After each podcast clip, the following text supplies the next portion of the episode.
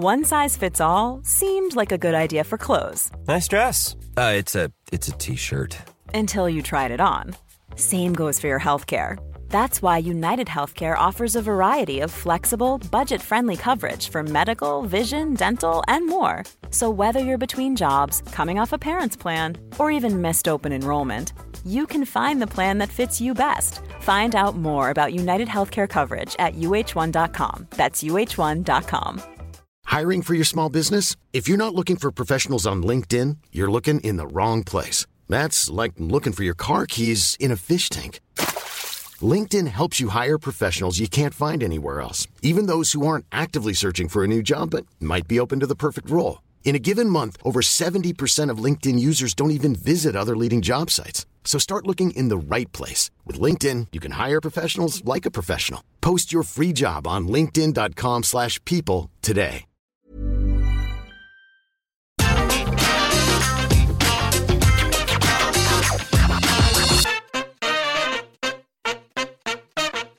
Well, I am buzzing, quite literally buzzing. Well, not literally, because you would have tuned in, I'd be going, and you would have turned off straight away. But the main event of this week's A E W Dynamite just took everything I loved about wrestling and washed it all over my body. And if you're now thinking that was a very strange way to say that, you'd be right. But hello, my friends. My name is Simon from What Culture, the host and master of Ups and Downs, where I take this. It's called The Finger of Power. And when something's good, I go, I'm going to give it an up. And when something's bad, I go, I'm going to give it a down. And then you go in the comments and say, Simon, you're so biased, even though when I watch wrestling, I just see how it makes me feel. Let's not worry about that because it doesn't matter. But let's up those downs.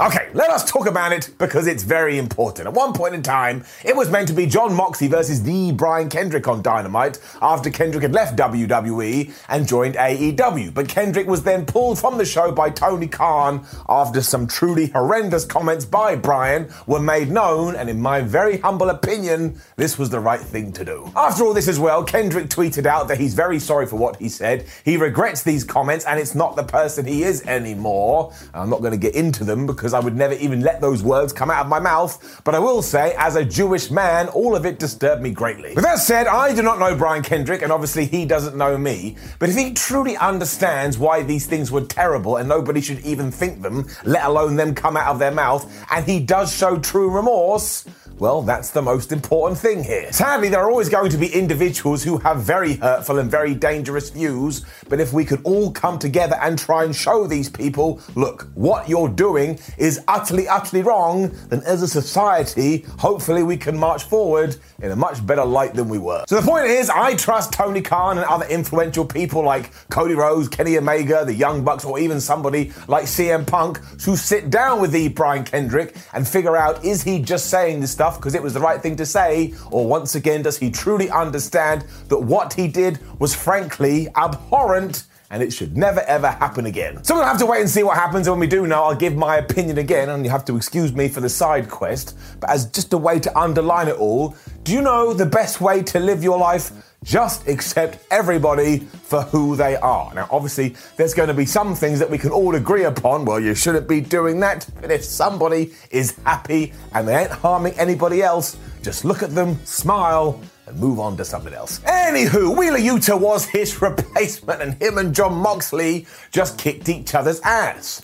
Danhausen also came out with the best friends, which means he was stood side by side by Orange Cassidy. So if you didn't think that group was weird enough, well, it's about to get bonkers. What I really love about this Mox run is that he is just having back and forth bangers with everyone. There's a few critics out there like, well, he shouldn't be doing this, he should be squashing people. But that's forgetting why we love sports. Like, I'm well into football, or soccer, as some people say. And the coolest thing about the Premier League is sometimes you get the team in first place taking on the team in twentieth place, and the team in twentieth place wins. You're like, oh my gosh, the drama. So if you're able to script that in wrestling, well, you should probably do it. There was a slight distraction by Danhausen, who I think was trying to curse John Moxley, so he should be worried about that. But it didn't really amount to anything because they both then got back in the ring. John Moxley slammed Wheeler Yuta with the paradigm shift, One, two, three. As it turned out, though, this was basically the starter before the main course, because seconds later, Brian Danielson appeared from the crowd. He got a microphone and he went to work. Because he wanted to know if the fans wanted to see those two fight. And of course, everyone started going, yes, yes, yes, because that thing is never going to die. I don't know why I said it like that. It never should die. It's absolutely brilliant. But this isn't what Danielson wanted to do at all, because after watching Mox run through A E W, he thinks the best decision would be for them to team up and even go and find some rookies that they can take under their wing. So I did not see this coming. And before Jonathan could say anything, Brian was like, man, just think about it and I'll come back to you soon. And while I bet this does just end up in a feud, I tell you, if A E W wants to create some kind of stable where John Moxley and Brian Danielson go and get a bunch of young pups and turn them into superstars, my word, where do I sign? So what a great way to turn this upside down, and I also have a really good name for this pairing. Call them ex-W W E guys or the E W Gs, mostly because the internet would go absolutely crazy and I have a bad dark side and I'd find it really funny. The point is, my intrigue gland is through the roof. Giving it up. We then made sure to have a video package hyping us for M J F versus Punk that's going down in the main event, and honestly, A E W didn't need to do that because I was so excited. And then Dynamite went just got a little bit crazy. Because Brandy Rhodes was in the ring and she was healing it up saying, man, Chicago, you absolutely suck, when she got interrupted by Dan Lambert and the Men of the Year. So there, there it is, the interruption board. Bring it down. It rolls up to fifteen in A E W, which is more than a fine number. But in wrestling overall, it's forty-nine. Dan called her fake and said that when he stood next to her, even he feels like a decent person. And then we got some shots at Ethan Page. Josh Alexander's name was dropped. And also, I think there was like some weird veiled insult that basically meant prostitution. So, of course, Brandy Rhodes slapped Dan Lambert. And I was like, yeah, you probably should have done that. This then led to Lambert introducing Paige Van Zandt, who stormed to the ring, and she was about to tear Brandy Rhodes apart when all of a sudden the women's locker room emptied and they split them up. Now, I've seen the response online to this. People are mad, saying this was absolutely crap. But I thought it was fine. And because I like to be a man of the people, I like to listen to what other people are saying, I even went and watched it twice. But I was like, oh, it's okay. It's not the best segment I've ever seen in my life. The fans made a lot of noise, which made it more entertaining. But also, it was done in around about three or four minutes. Kind of hard to get mad at it. So that's not a bad way to re-debut Paige, and if she does beat Brandy Rhodes, well, that will light a fire under everything. And just remember, not every single segment on a wrestling show can be for you. I mean, if you're watching all of it, that's hours and hours and hours. So of course you can criticize, and of course you can dislike, but understand that other people may think that it's just okay. Point is up. More nonsense with the Andrade Hardy family office next, as they were hanging out in a stairwell. Matt Hardy was all mad at Private Party because, of course, they had tried to win the tag team titles and they failed. It also sounds like we're going to do Isaiah Cassidy versus Sammy Guevara for the T N T titles soon, so that will absolutely rock. When Andrade turned up, this guy just funny these days. I don't even all know why, but he was like, man, what's going on with this group? Why can't we do anything? And Matt Hardy's like, don't worry about that. You told us you were going to recruit Darby Allin. And so far, you've done nothing. So I have no idea where this is going or what the point of it is, but I always enjoy Matt Hardy. Andrade is just, like I say, transformed into this right joy. So we'll sit back and we'll wait and see. I will say that I love the fact that Andrade just cannot grasp the concept of friendship. I mean, it keeps going over his head. It was then time for Pirate Pack to try and get his revenge against the Kings of the Black Throne, because he was teaming up with Penta to take them on. And never forget, when it comes to Death Triangle, this was another pairing or trio where Andrade was like, well, I guess they're just hanging out because they take rides together. Amazingly too, Pack was blindfolded during this, so do not come up into my house and tell me he ain't transforming into some kind of Metal Gear Solid boss. He absolutely is. He did all right at first, even though he couldn't see. And of course, after a few minutes, he went, ha ha, I am healed and I can wrestle. But did he tell the A E W doctors this? Otherwise, this conversation must have happened. Uh, hello there, Mister Pack. Uh, are you meant to be wrestling later? Yep. We can't see a problem with that. This was absolutely brilliant, though, because Death Triangle used teamwork in order to get on the up and up. when it came to Malakai Black and Brody King, they were just like, man, we really strong. And the first time Brody King got in there, he was just punching people right in the face and they were falling down like trees. Penta got the hot tag at one point, you know how that goes. He was just flying around like gravity isn't a thing. But this ended when Pac got a blind tag, and that irony was not lost on me. He smashed Black with a brainbuster because of course he hates him, and then Brody King was taken out by a dive courtesy of Penta, and it actually looked like the good guys were going to win here when they were going for the fear factor. But when the Kings got rid of Pac, Malakai Black pff, spat the mist right into Penta's face, then then hit that Dante's Inferno finishing move, which is really, really cool, and they got the win. So once again, I've no idea where this is going, and a small part of me still thinks that Pac is going to join them, even though that makes absolutely no sense. Oh. Adam Cole was then backstage after this, and he reminded us that his win-loss record is still perfect, because even though he was defeated by Orange Cassidy, that's a lights-out match, so he doesn't have to worry about it. He's also going to fight Evil Uno on Rampage, and given what he was saying here, if he does beat Uno, it kind of feels like he's going to go after the World Championship, which means it'll be Adam Cole versus Hangman Adam Page, and I say yes. The surprises on Dynamite then kept happening because it was Ruby Soho versus Nyla Rose. So I was all like, well, we haven't really seen Ruby Soho on Dynamite for a while. I'm sure they'll have a good match and Ruby will just win. And I was wrong. Soho tried to attack before the bell, but that didn't work at all. Rose like, get off me, you annoying fly. Although every single time she kept getting back into it, there was Vicky Guerrero using her M P to cast distraction, like it happened on the outside, and then Nyla Rose got spine-busted right onto the floor. And even when she had the thing won after the future kick thingamajig, I can't remember what it's called, it will come to me in around about three point two seconds, Vicky Guerrero grabbed her leg and she put it under the bottom rope, so it didn't count. The No Future. There you go, the No Future. This then did get a little bit strange because Nyla Rose was on the top rope and Ruby went to kick her, but she just didn't. Like, I clearly missed something, but it looked like she saw a ghost. She was like, oh man, I better get rid of this ghost before I go after Rose. But that allowed Nyla to get back into it. She smashed her with the Beast Bomb, and she was your winner. So I suppose we are building something here, and if you're not into shenanigans, you will not have enjoyed this, but I do feel like if we do do a couple more matches, the winner should probably go and face Jade Cargill for the T B S Championship, and the only real shame is that the fans were really quiet during this. I thought it was solid, solid stuff. Ah. The Gun Club, or the Ass Boys, then beat up Jungle Boy backstage before Christian Cage and Luchasaurus went and chased them off. I do believe we're doing this tag team title match very soon. Good. Our World Heavyweight Champion was out next. That's me on a horse, I think. Hangman Adam Page. He is getting ready for his big Texas death match against Lance Archer, and because he just wants to fight, he doesn't want to have to wait seven days, so he wants this big boy to come out right now. Now that is actually really smart, because if you invite somebody to the ring, they can't interrupt you, and we know how that goes in wrestling.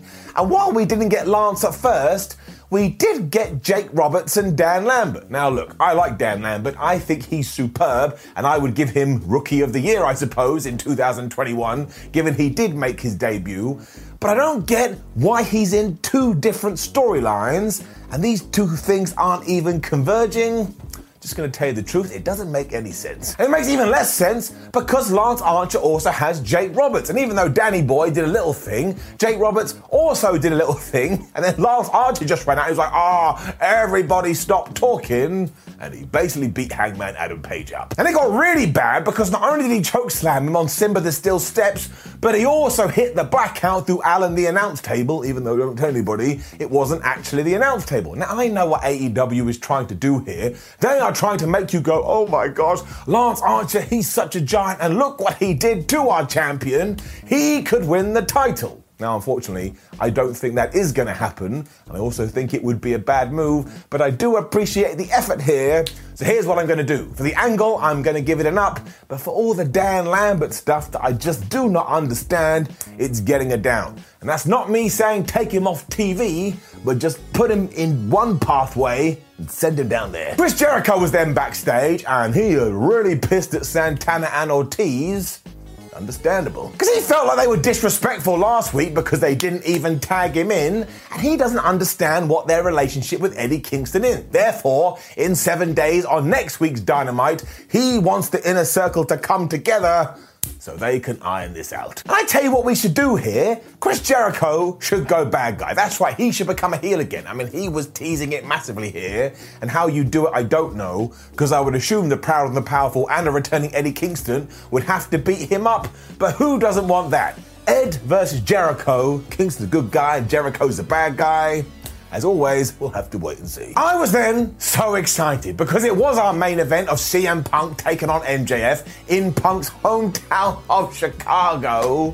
And if you can believe it, M J F won. Not once, but twice. I was really surprised when this got going because I looked at the clock and we had forty minutes left of T V time. But what A E W essentially did here is go, hey, would you like a main event pay-per-view caliber match on free T V? Or what's that, you would like it? Well, happy birthday to you. M J F was an ass right away and basically cheated in order to get the upper hand. But C M Punk has been around for ages, so not only did he give him a few punches, but eventually they were fighting off into the crowd. When they got back into the ring though, I think C M Punk went for a spear. Can't remember the last time he did that. Maxwell got out of the way, which meant Punk went sailing into Rita the ring post. Maxwell, being the bad guy he is, instantly utilised that and tried to wear Punk down. And while I'm making this sound quite pedestrian, I promise you it wasn't. It went at such a good pace, it made you believe, and it told such a good story. Ring psychology. The crowd were definitely behind Punk too, and at one point he got a fan to just slap Maxwell right across the chest, and basically any time M J F could be an ass, he went full asshole. To the point, he used the referee as a shield. Punk had to move the official out the way, and when he did, M J F produced some tape and he started to choke C M Punk. And if you don't know, that is basically trying to murder someone. However, because M J F then transitioned into a sleeper, the referee didn't know this was going on. Punk started to fade, and the referee went one with the arm, he went two with the arm, and he went three with the arm, meaning the match was done and M J F was lost. And if you just want to know how this went over with Chicago, they audibly gasped. It was pure Dusty Rhodes though, because as M J F was going, oh, I did it, I can't believe it, the tape fell on the floor, the official saw this, realised how important this match was and said, nope, it cannot end like that, I am restarting the thing. Isn't it nice when referees actually have eyes? So this was a ridiculous ride, and because we're all smart fans, you're like, well, we know what's going to happen now. C M Punk will be the victor. But no, because this whole thing was just going ruse, ruse, red herring, red herring. There was then one of the fastest, most devastating move in all of sports entertainment, the surprise roll-ups I've ever seen in my life, and it was so quick, I was like, wait, what happened? But it led to a really good near fall, and Punk was so mad that M J F kicked out, he just started to punch him in the face. He pushed it too far, because after one move, he tweaked his knee, so once again, Friedman was like, well, if that's hurt, I'm going to work it over. And this basically bothered Punk for the rest of the match, because no matter what he was trying to do, he was like, oh no, my leg. Maxwell then used the ref again to smack Punk in the balls for another great near fall. Then he bit him. That's right. With his teeth, he went, ah, like he was some kind of a dog. So C M Punk, when they were fighting the top rope, was like, well, if you're going to do that to me, ah, and he bit him right back. C M then decided to light the world on fire because for the first time in seventeen years, he hit the Pepsi plunge. And of course, because we were in his hometown, everyone once again was like, well, that's it. There's no way M J F is going to kick out of that. And that was technically true because instead, he rolled out of the ring. This is when Wardlow arrived, and I was like, oh man, I'm going to pass out because so much is happening here. And while it looked like he was going to help Maxwell get to his feet, he didn't. He stepped over his boss, and he stared down with C M Punk, but then he didn't do nothing. He took a step back, the crowd cheered because they thought they knew what was about to happen, and then M J F and Punk got back in a ring. From nowhere though, Maxwell had the diamond ring, he punched C M Punk in the face, the referee didn't see any of this, so he covered C M, and once again the ref went one, he went two, and he hit three. Meaning that M J F now had properly beaten C M Punk, and you think, oh, then the credits rolled. Nope, there was even more. Because from a different camera angle, that's right, you had to keep watching right till the very end, you saw Wardlow pass the diamond ring to Maxwell Jacob Friedman, who, of course, is his employer. Wardlow sold this perfectly because his face was just, I'm so conflicted, I don't know what to do, and he kind of celebrated in the ring, but he did not. So you know the face turn is coming eventually. We didn't do it here, and this just gets a round of applause. All these people going, A E W is just a spot fest. This was the most story thing I have seen in absolutely ages, And it doesn't just get an up, blah, blah, blah, it gets a golden up. And you have to imagine, too, that somewhere down the line, the pay-per-view, I would guess, this is going to be even bigger and better, and I cannot wait. M J F versus C M Punk is the best feud in the game right now, and when it comes to Maxwell, he ain't no rising star anymore. He is right there. Which brought us to the end of A E W Dynamite, and while I thought the whole thing was pretty damn good, on that main event alone, it is getting it up.